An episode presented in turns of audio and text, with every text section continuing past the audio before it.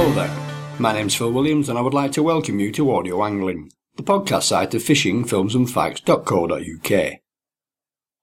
The name Alistair or Ali Gowans, who I'll be linking up with in just a moment, is well known for contributions made as an instructor, writer, broadcaster, and intuitive inventor of some of the most acclaimed salmon fly patterns ever devised. Ali Shrimp, which was voted Salmon Fly of the Millennium, and Cascade are perhaps two of your best loved and best known creations. So what better place to start then than with a brief account of the development of the two flies I've just mentioned. Ali shrimp evolved from a trip on a trawler.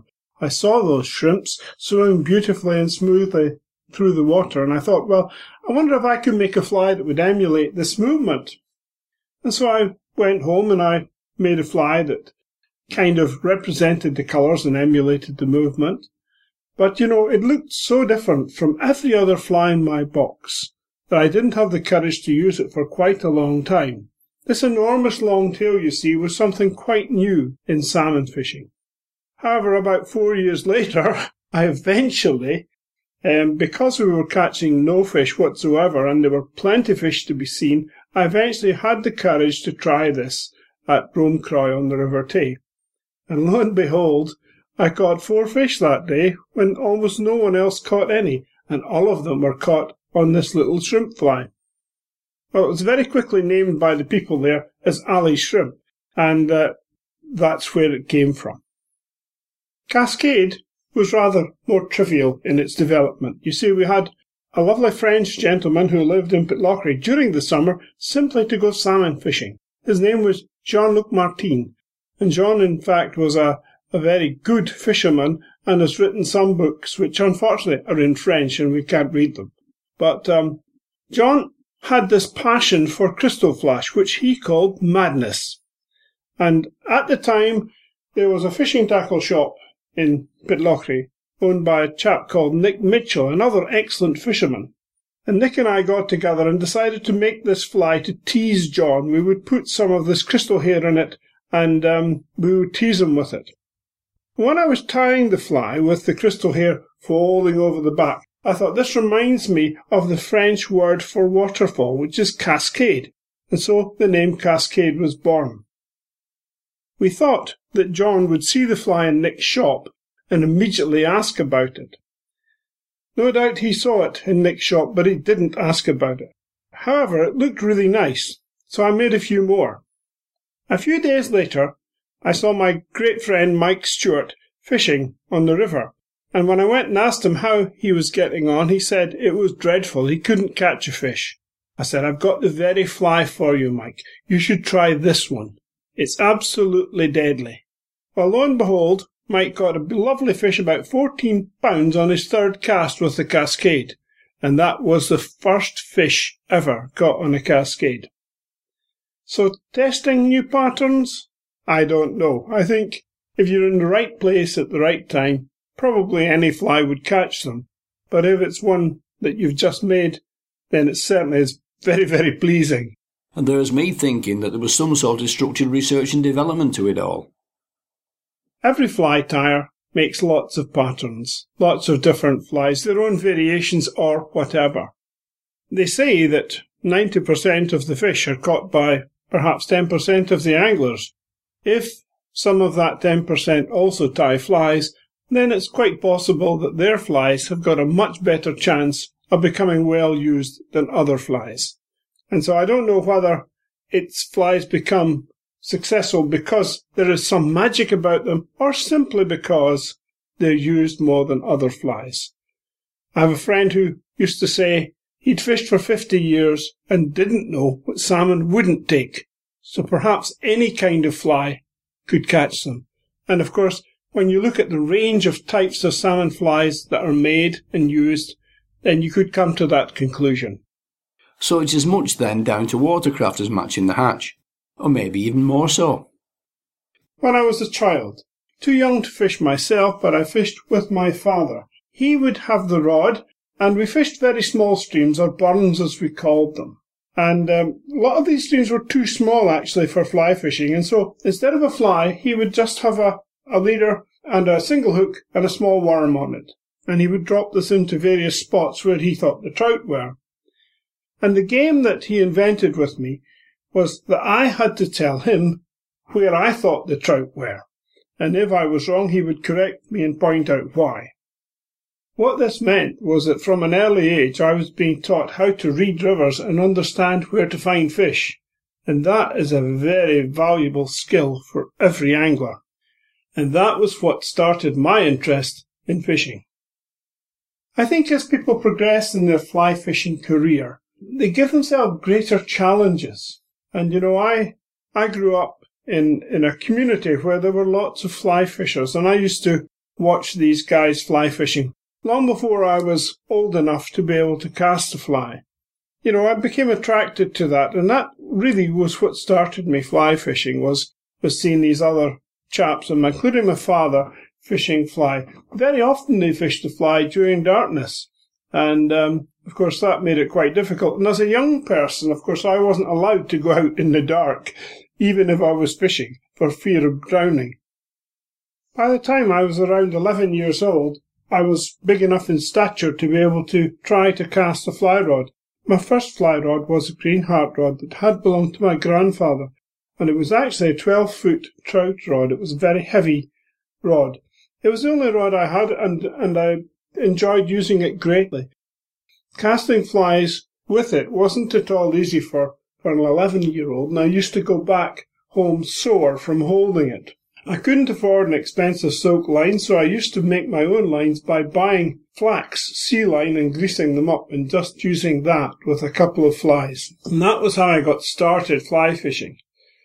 Gradually, of course, I, I was able to go further on my bike and and I would go to bigger rivers and I'd had to learn to cast better. And eventually, uh, through the proceeds of my earnings as a paper boy, I was able to buy one of the newfangled hollow glass fly rods, and that made a huge difference to my abilities as a fly fisherman. That was all a long time ago. Since that time, I've had a passionate interest in fishing, and indeed my whole professional career has been based around living in places where I could fish before I went to the office or fish after I came home. So I've, I've, I've spent countless hours on rivers and lochs and countless hours reading and learning about fishing. It's just been the greatest passion ever in my life. History I know is one aspect to your interest in fly fishing. The history of salmon flies in particular, which hopefully we'll come back to in due course. But can we first take a bit more of a look through your progression through the fishing scene to becoming a recognised instructor? You asked about becoming an instructor. The thought had never occurred to me. It wasn't on my horizon. But I was demonstrating fly tying at Longniddry at uh, the last CLA game fair to be held in Scotland when a rather bumptious fellow approached me and said, You have no business to be teaching people how to tie flies. You're not an instructor. I was rather taken aback by this, and I said to him, Well, what do I need to be to be an instructor? Oh, you should sit the Salmon and Trout Association instructor's certificate. So I said to him, Well, how do I do that? Oh, he says, I can give you the information on that. And I said, Well, that's grand. If you would be kind enough to do that, I'd be delighted. So about five minutes later, the chap appeared. He said, Which exam would you like to sit? And I said, Well, what are the options? He said, Oh, you can do fly tying, he says, or, or, or you could maybe try trout and salmon. Three exams there are. I said, That's fine. Just give me the papers. I'll do them all. And he looked at me with some kind of shock. Anyway, the date came and I went to the event and, and I passed the three exams. I then immediately approached APGAI and I said to them, I'd like to sit your three exams now. And so a few months after doing the STANIC exams, I passed the APGAI exams and that was when I became an instructor. After doing the APGAI qualifications, I then moved on, and, and AAPGAI was formed. I'm a founder member of AAPGAI, and I did their master's qualifications and went to America and did the FFF qualifications. So I have pretty much all the certificates, all the qualifications that are available to someone in the UK. Moving on now to the flies themselves, does a new pattern come about through wanting to devise one, or is it more of an inspirational moment when some idea or other suddenly flashes into your mind to get you around a specific set of difficult circumstances? I've never really designed or devised the fly pattern just for the, the wish to do so. I've always had some kind of thought as to could I improve a fly that we use at present or or did I see an insect that I thought could be imitated better?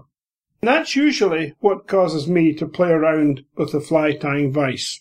You can often look at insects and, and think, well, I've got a fly that imitates this insect, but it doesn't float very well. Can I make a fly with materials that float better?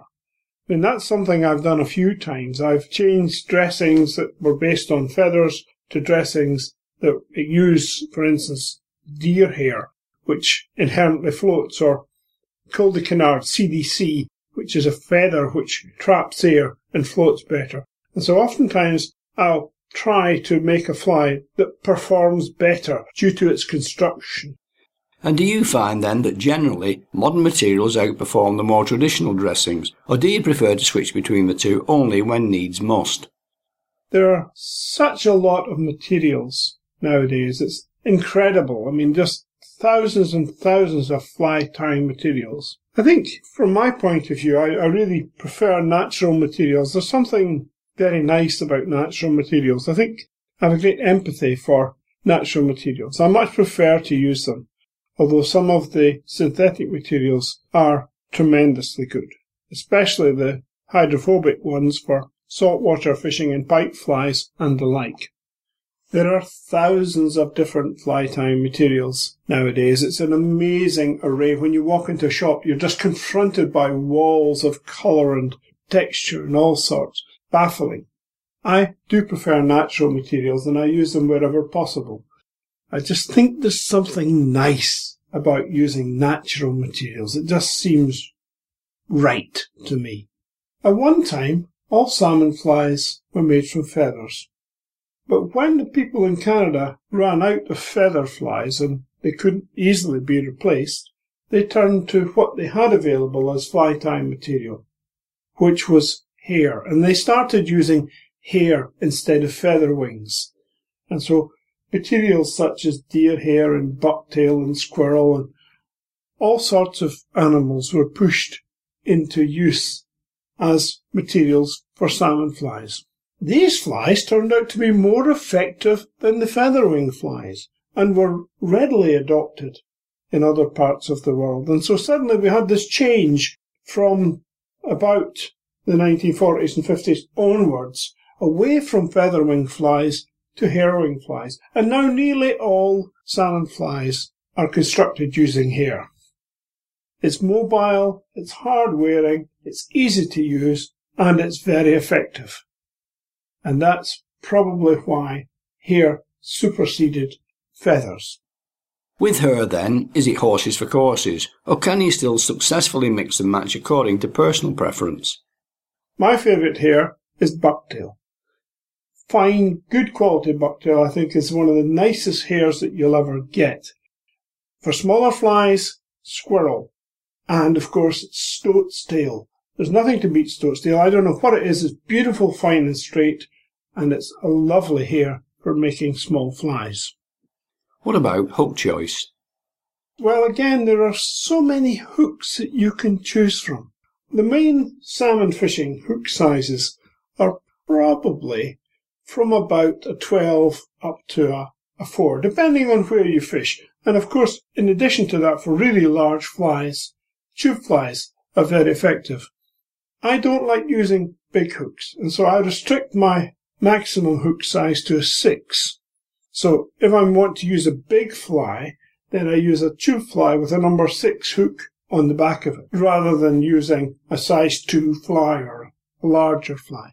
In the old days, of course, they used enormous, what they called salmon arms, huge single hook flies, which um, that was all they had available, and so they had to use them, I suppose. But they were enormous creations. Is there anything to be said about the various hook combinations, or is that too down to personal preference? Sometimes we use single hook flies, sometimes double hook flies, and sometimes treble hook flies. Which is best? Well, you know, I don't know that there's such a lot to choose between them. A lot depends on the confidence of the angler. It's interesting that in trout fishing, nearly all the flies are single hooked. And yet it's probably much harder to hook a trout successfully than it is a salmon, which tends to hook itself.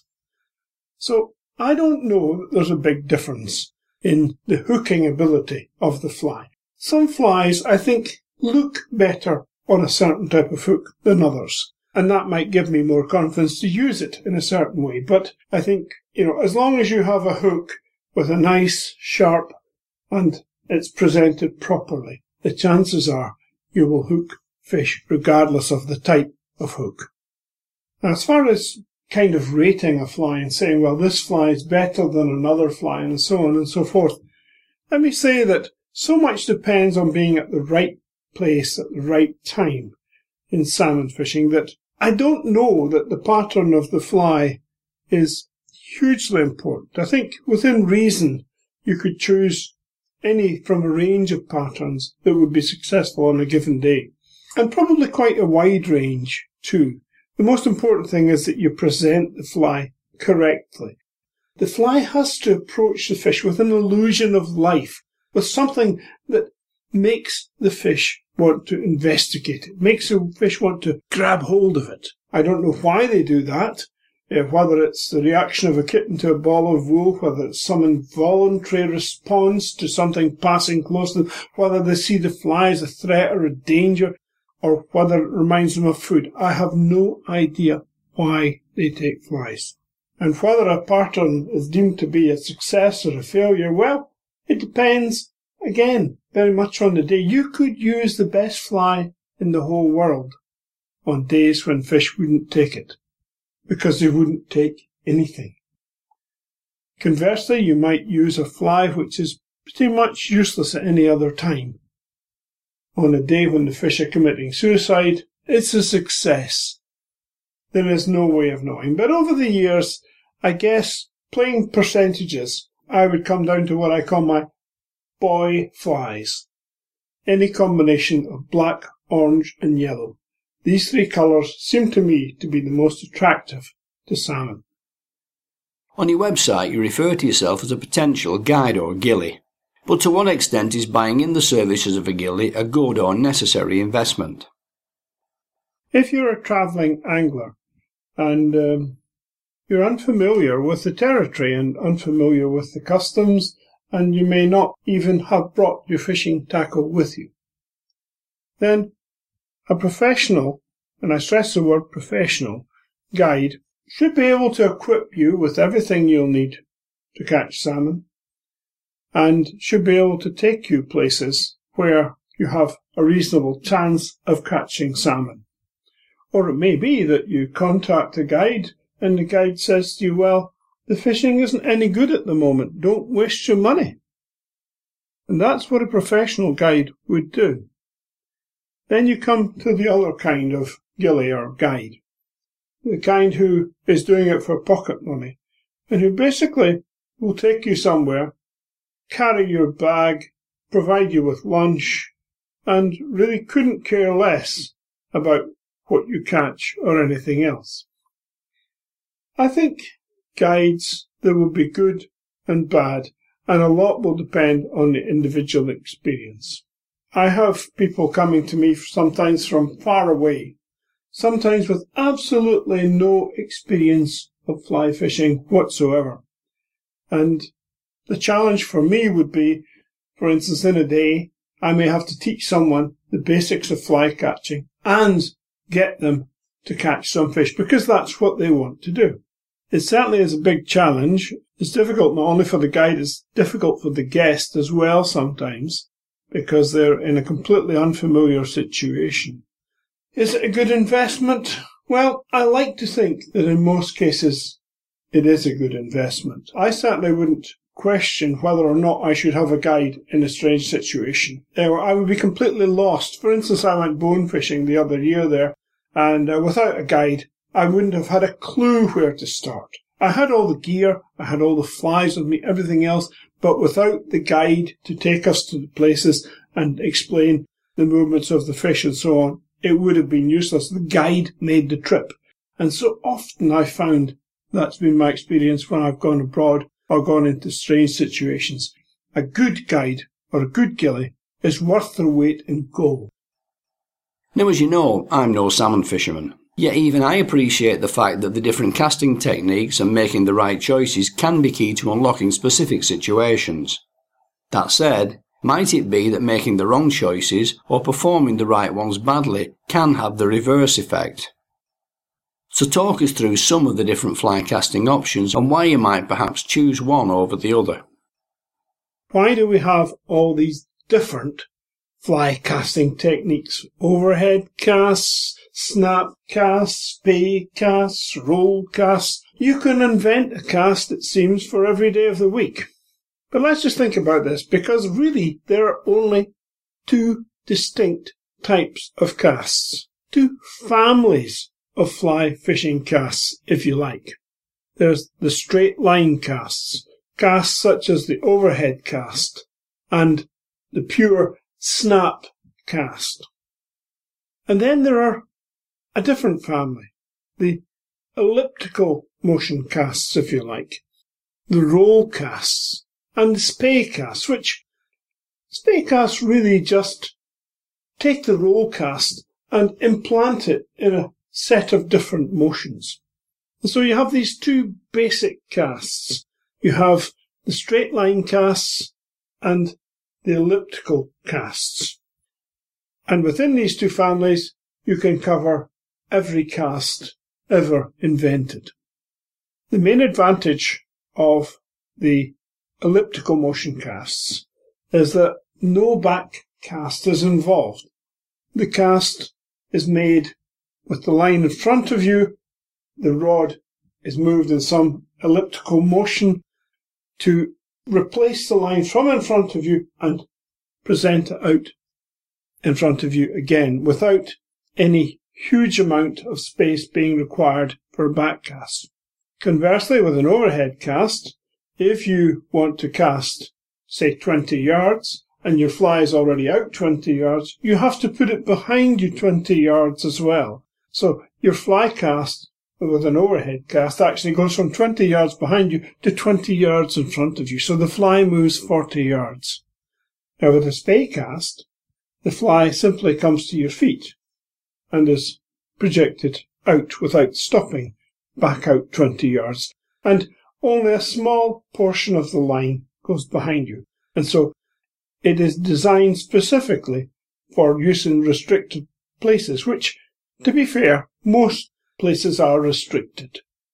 So, taking these two families of casts, let's look and see what general rules there are for casting. Well, the first thing in fly casting is you do not want to be hit by the line or the fly when you're casting.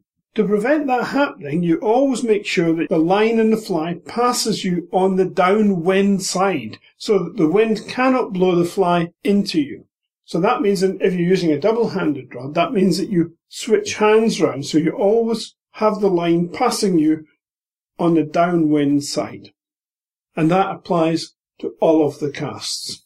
If you have to cast into a wind, if you cast high in the air and into a wind, then the line will blow back. So when you're casting into the wind, you tilt the cast so that the line goes forward downwards.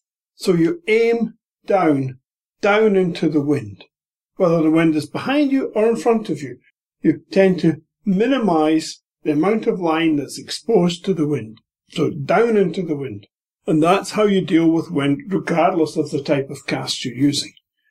Some casts, of course, are designed especially for different wind conditions. So for instance, if I'm fishing on a river and the wind's coming upstream, the single spey cast would ensure that my line was always on the upstream side of me because I use the outside hand for the cast. If the wind was coming downstream and I tried to use a single spey, then there's great danger that the loop of line that I produce would blow into me and I could be hit by the fly. Very dangerous. And so instead of that, I make the loop on the downstream side of my body by using the double spey cast.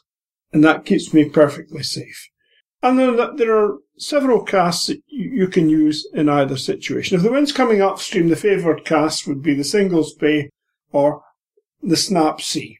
If the wind is going downstream, then double spey or snake roll or a version of the snap on the downstream side. And that's how the spey caster deals with wind.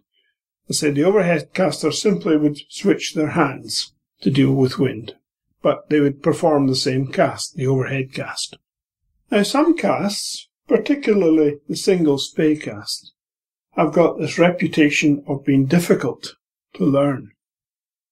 The difficulty in learning spey casts generally stems from the fact that people try too hard. They use too much effort and too much speed to try and make the casts. It's amazing how little effort is required. My advice to anyone hoping to learn to spey cast competently is to seek out a good instructor. Lots of people in doing these casts have ended up with injuries. In fact, lots of people who are very good at casting long distances have had a history of arm, shoulder, and back problems. These are not the type of people who I would recommend that you go and seek advice from. If they can't look after their own bodies, then the precious little chance that they'll be able to look after yours. Taking that one stage further, to what extent does getting your hands on the right tackle for any specific fly fishing job really make that big of a difference? Well, if someone was to ask me what they should have for salmon fishing, my first question would be, where do you intend to fish? What size of river do you intend to fish? Because the size of river, generally speaking, dictates the length of rod that would be required. If you're fishing small rivers, then a trout rod might suffice. Going upwards from that, maybe a 12 or 13 foot double-handed rod, or middle-sized river, maybe a 14 or 15 foot rod. If you're going to tackle really big rivers, then you might be looking at rods 16, 17 or even 18 feet long. Not normally required, I have to say, rods of that length in this country.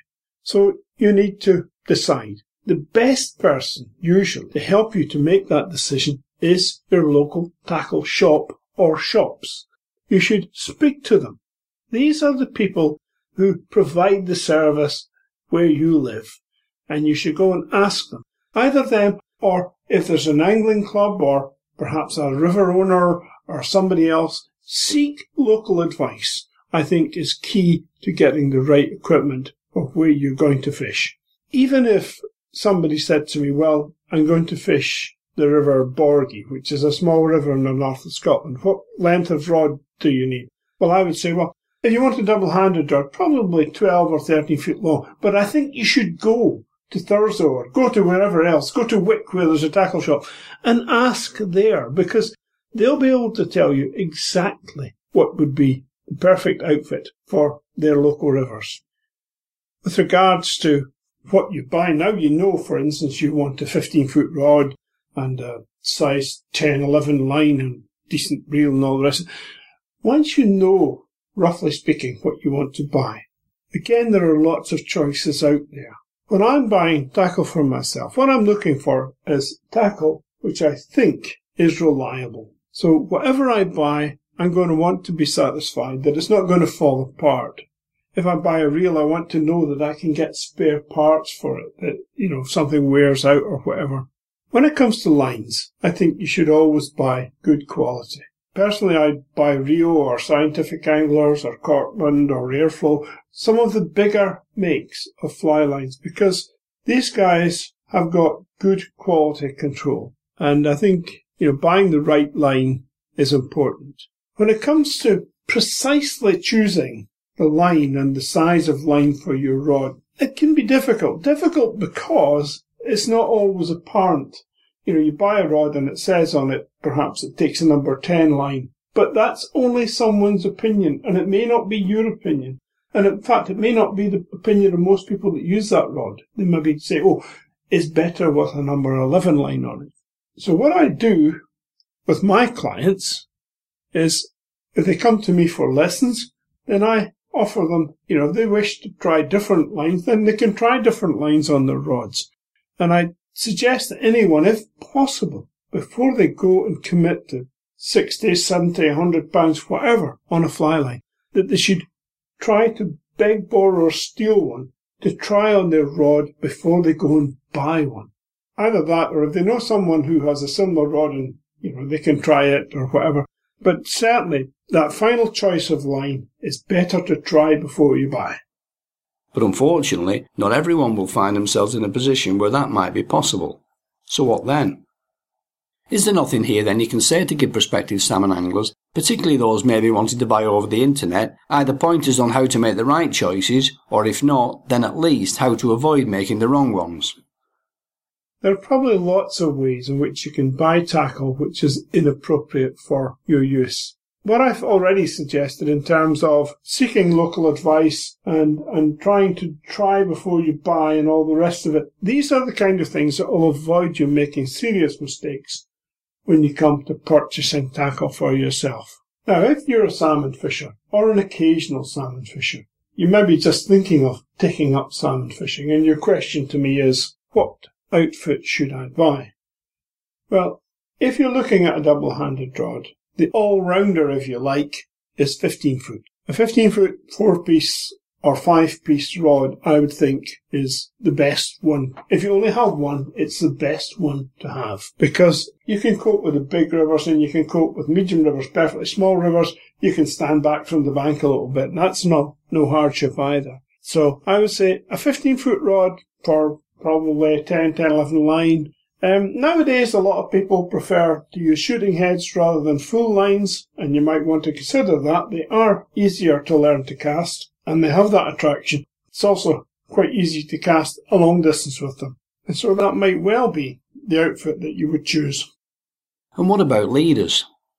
Well, when it comes to leaders, first thing I would say is it's unsporting to fish too light. You should never fish any lighter a leader than you really have to. I'm not a great believer in breaking strains per se. I like to choose the leader according to its diameter and the size of fly that I'm using. What I want from the leader is I want the tippet, the part of the leader adjacent to the fly. I want that to allow the fly to move nicely in the water and give good presentation. I don't want the leader to be too thick and the fly movement to be inhibited by it, nor do I want the leader to be too thin and the fly to be cracked off or risk breaking in fish when I don't need to do that. So I fish by diameters rather than breaking strains. I always taper leaders.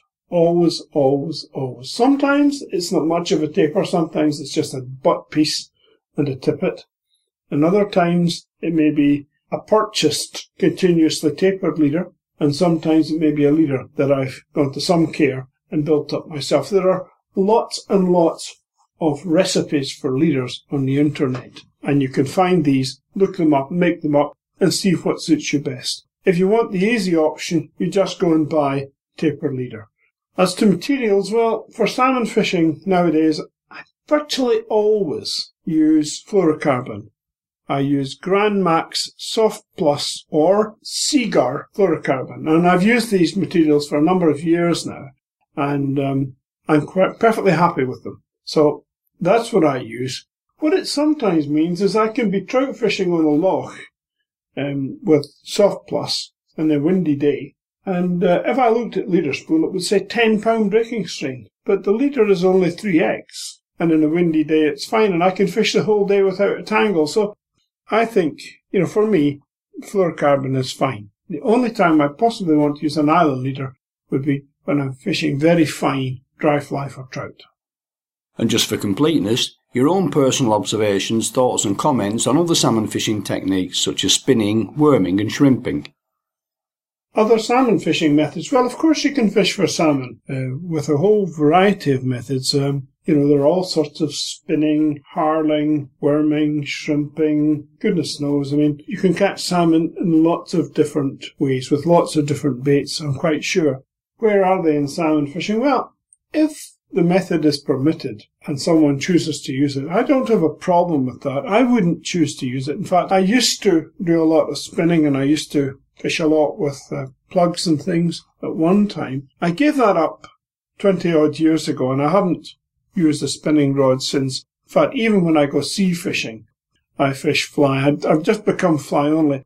It's, it's not religion and I'm not saying I wouldn't ever spin again. It's a matter of choice. I catch fish the way I want to catch fish, not the way I have to catch fish. How then would you rate these on a direct comparison with each other in terms of performance requirements? The skills relative to each of these methods, well, some of them are pretty much skill free. I think throwing a flying condom into a river and winding it back in the hope that it'll be intercepted by a salmon, and very often is, I think it's pretty much skill free. So at the lower end of the skill spectrum, the flying condom. Also a very damaging bait that hooks a lot of fish very deep down and causes severe injury. So baits like that, I think I would have a moral objection to using, and I would ask most thinking anglers, please don't use these sort. In this era of uh, catch and release and so on, flying condom is bad. Worms are every bit as bad. Given half a chance, a fish will um, swallow worms, and um, you know you're causing deep wounds and I don't think it's appropriate. Are prawns then any less damaging? They can certainly take the share of the fish. Why then shouldn't anglers be as keen on them as the salmon obviously are?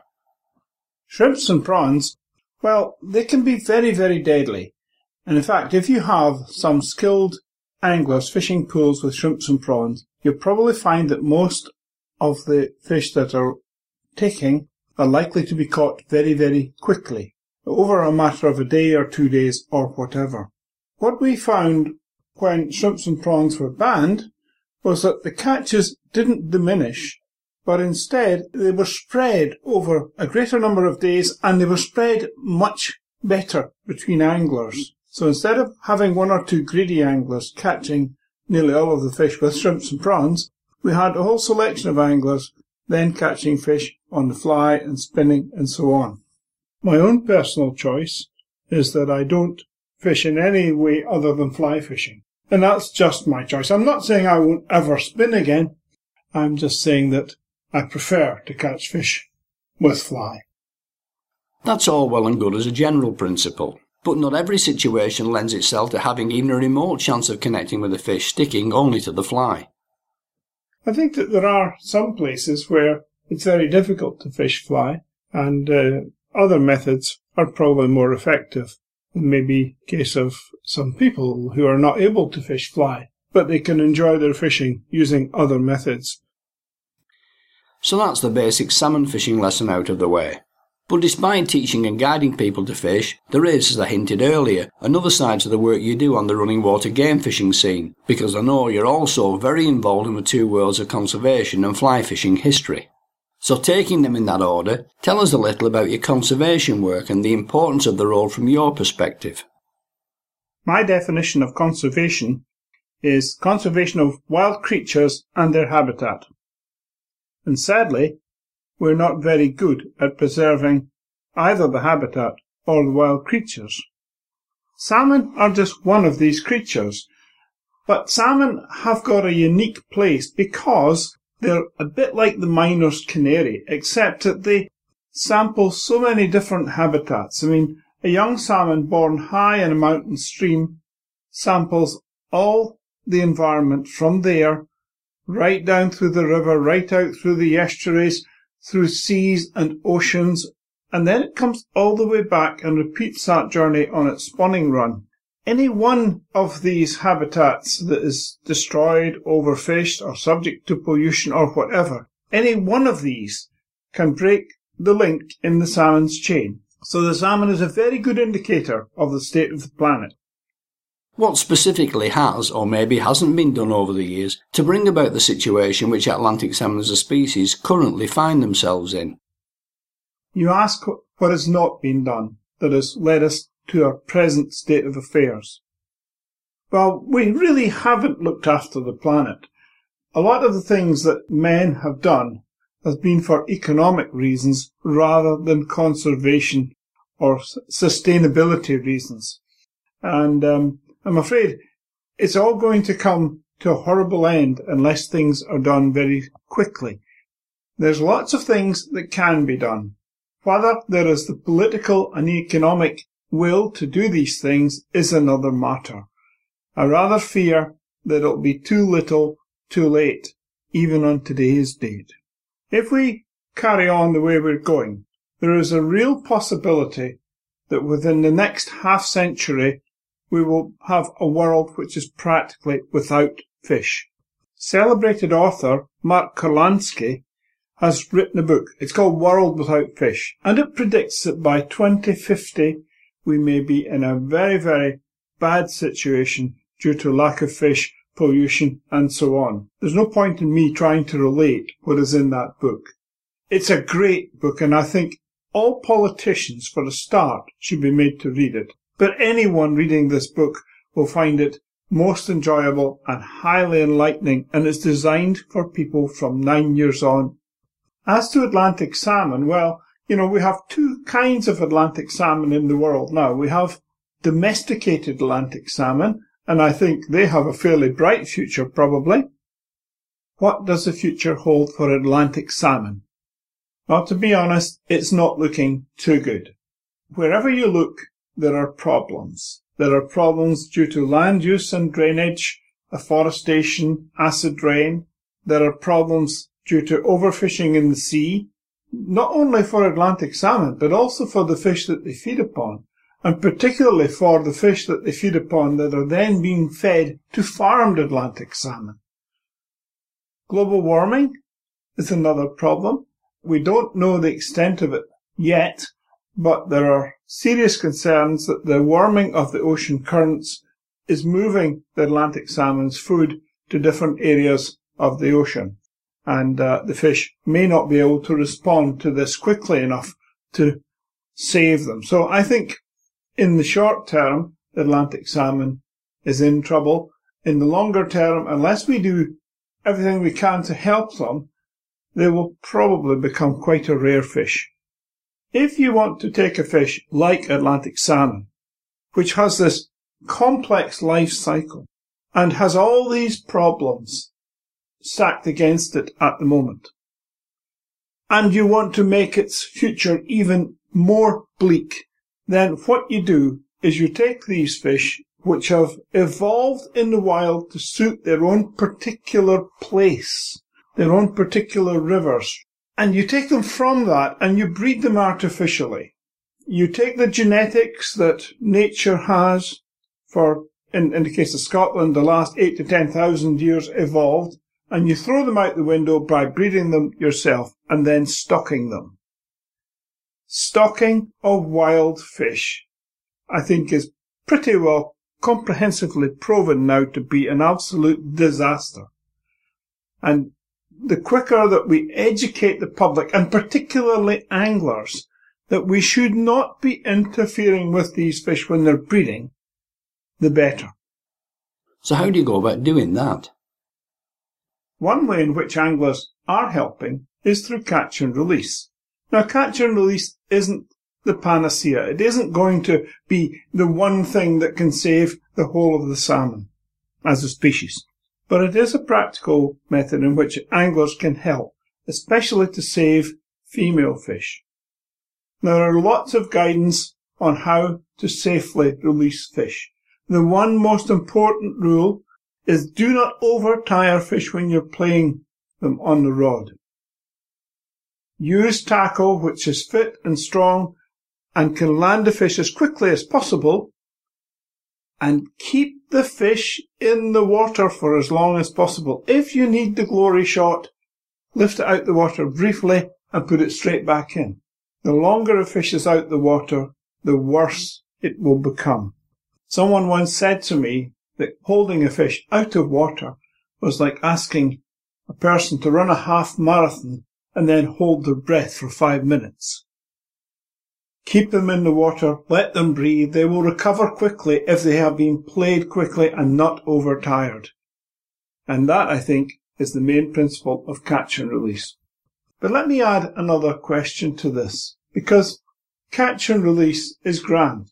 But if we are going to fish only catch and release, it brings a moral dilemma to the angler's mind because now we are fishing knowing that we're going to wound a wild creature, we're sometimes going to, to wound it badly, critically.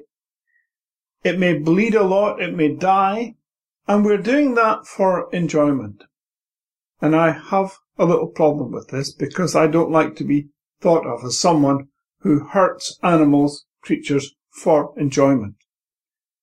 If I catch a fish and if it's not going to recover uh, successfully, then I think it's only right that that fish should be killed and put on the table. And that relieves me of my moral dilemma. If I know that I can occasionally kill a fish without fear of any repercussions, one should be able to do that. And if one cannot do that, if the stocks are so poor that we can't kill a fish, then my view is we should not be fishing for them. Another of my hobby horses, if you like just now, is that we are asked to put back all our spring fish up until the end of May. Which is good. It's a great way of preserving spring fish. But on the 1st of June, on for instance the River Tay, people are allowed to fish with worms, with the danger of hooking fish deeply and causing a mortal wound. And then, of course, at the end of the season, the Tay District Salmon Fishery Board wish to extend the season by a fortnight and subject these fish that have been in the springtime regarded as precious, subject the same fish to an extra fortnight of angling at the back end of the season. And this is simply just a means of extracting more money from the fish. The question is, is a salmon just an amount of money to be shared between fishery owners and the like? Or is it a creature that we should really try to help? And with fish numbers in mind, I understand that you was instrumental in producing one of the major conservation steps of recent years, most likely to facilitate more return fish living to tell the tale, that being the revised fish weight calculator. It became possible to produce an updated version of a fish weight calculator due to an enormous amount of work done by my son, Dr. Andrew Gowans, when he was doing his first degree. He went to the trouble of weighing, scale reading, and taking 26 measurements from over 800 salmon, which was a colossal task. When he had all this data, I thought, well, wouldn't it be interesting to try and figure out what the best fit is to get a model for a salmon. Again, Andrew did most of the donkey work on that because he is the statistician and we produced the fish weight calculator, which I'm delighted to say has been accepted by a lot of people all over the world as being one of the best means of empirically calculating the weight of a fresh salmon most definitely a contribution to be proud of, and a concept which must eventually earn itself even greater credibility for all fish species if angling generally is to have a future. And now to finish with, what about your interest in the history of salmon trout flies? What would you like to tell us about that? The first written record of fly fishing comes about 100 AD and was written by a Greek called Aelian, who reported that in Macedonia People fished for spotted fish with a hook with a red wool body and two hackles from a cock's neck. And that is the first ever written evidence of fly fishing. Of course, fly fishing probably existed quite a time before that.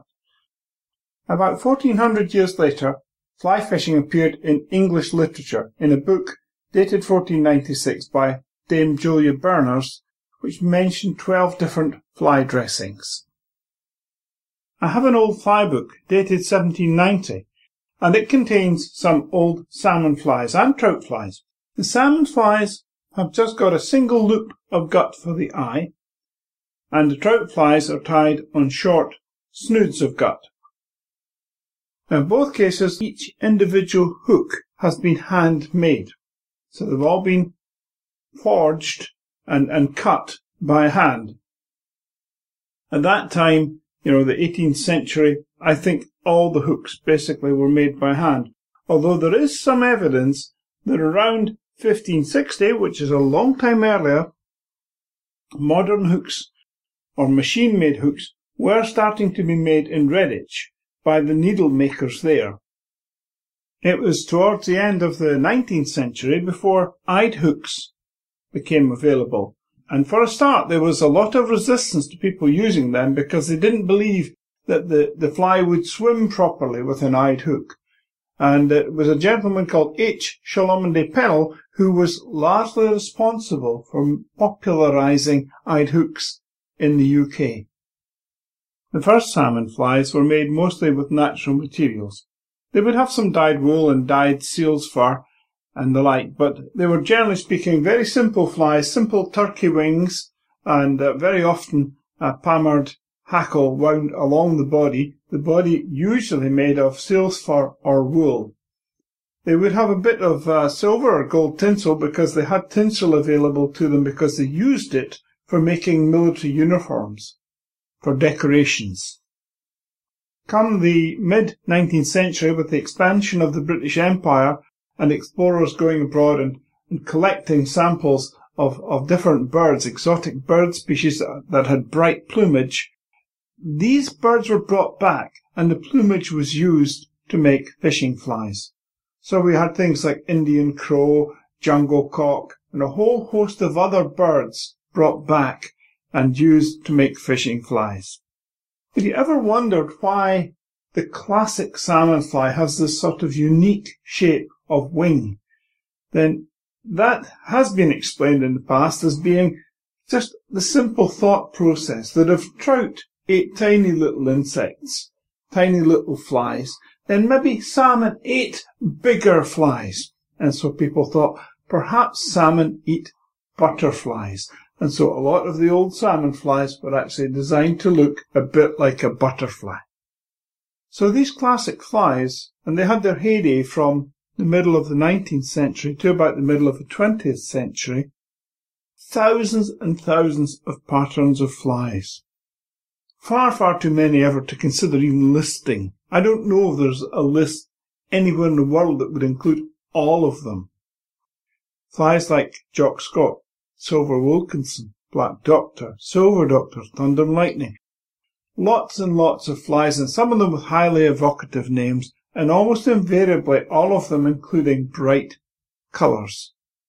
But these classic flies were very difficult to tie. They had lots of materials. A Jock Scott, for instance, has 26 different materials included in its dressing. So it's very time consuming and slow and laborious. And to be honest, the fish don't care. The fish will take a very simple fly every bit, in fact, maybe even more so than a complicated one.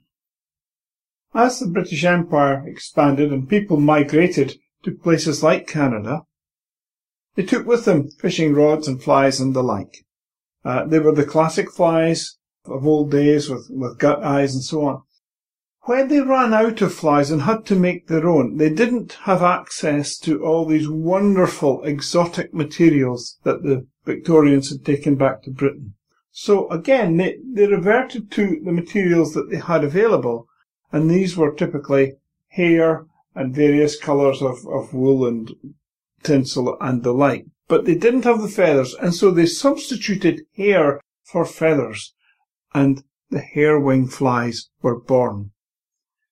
They became very popular in the UK around about the middle of the 20th century, and they are, they still form the mainstay of fishing flies that are used today. They are much simpler to tie than the, the classic flies, and they are much more effective usually than the classic flies. And then, of course, around about, I think around about 1950, 1960, the first tube flies appeared where instead of tying the fly on a hook, it was tied on a tube. The line was threaded through the tube and the hook was tied at the back. And this meant that you could have a, a tube fly and hooks of any size you liked, any type you liked. And if you, you know, if the hook was damaged, you could just change it and use the fly. Furthermore, tube flies appeared to be very attractive to the fish. And so tube flies have stayed with us a long time. Around about the same time as tube flies, uh, Richard Waddington came up with his solution to making a long sinuous fly which he wanted to represent an elver. And this fly had a metal shank and a hook a small treble hook affixed to the back of it, but articulated so it could move freely. And Waddington's flies attracted a great deal of support as well. And so the whole shape of flies was developing. Nowadays, in addition to all the hair and feathers and so on from the past, we also have a whole host of synthetic materials. Now, they have caught on to some degree in salmon fly fishing. You know, people will add strands of, of flashy material to their flies and so on, but unlike other forms of fly fishing, such as pike fishing and saltwater fishing, where synthetic materials have replaced natural materials almost, in salmon flies, most materials are still natural. Things like bucktail and various other kinds of hair are the most common, but often with a few flashy bits of synthetic material. Where will it go in the future? Well, who knows? It may go that synthetics become the mainstay of the salmon fly fishermen. Going back now to your own place in the history of salmon fly fishing, and remembering that it's already been voted salmon fly of the millennium, where, in your opinion, does the Ally shrimp stand in the overall roll call of honour? Well, I think I would be embarrassed to say too much about it because I invented the thing. So I'm going to cheat a little bit. I'm going to look up the answer. There is a book called The Complete Fisherman's Fly. It's edited by a chap called Max Fielding. Let me quote from the book. So here's what the book says. One of the biggest changes in fly design came when Alastair Gowans produced his famous Ally shrimp. This fly and its variants must have taken countless thousands of fish since its invention, and it is used worldwide. It is rare to find someone who does not have at least one Ally shrimp in his box. Indeed, many fishers seldom use anything else. I'm often asked about Ally shrimp, so when people ask how much I've made from Ally shrimp, cascade, and a whole host of other flies that I've invented and are now copied, I tell them I've made virtually nothing. These flies are my gift to the poor. And salmon angling is undoubtedly the richer for that contribution, just as audio angling is all the richer for this one. My thanks then to Ally Gowans for taking the time out to talk through the whole subject of Atlantic salmon fly fishing with us here.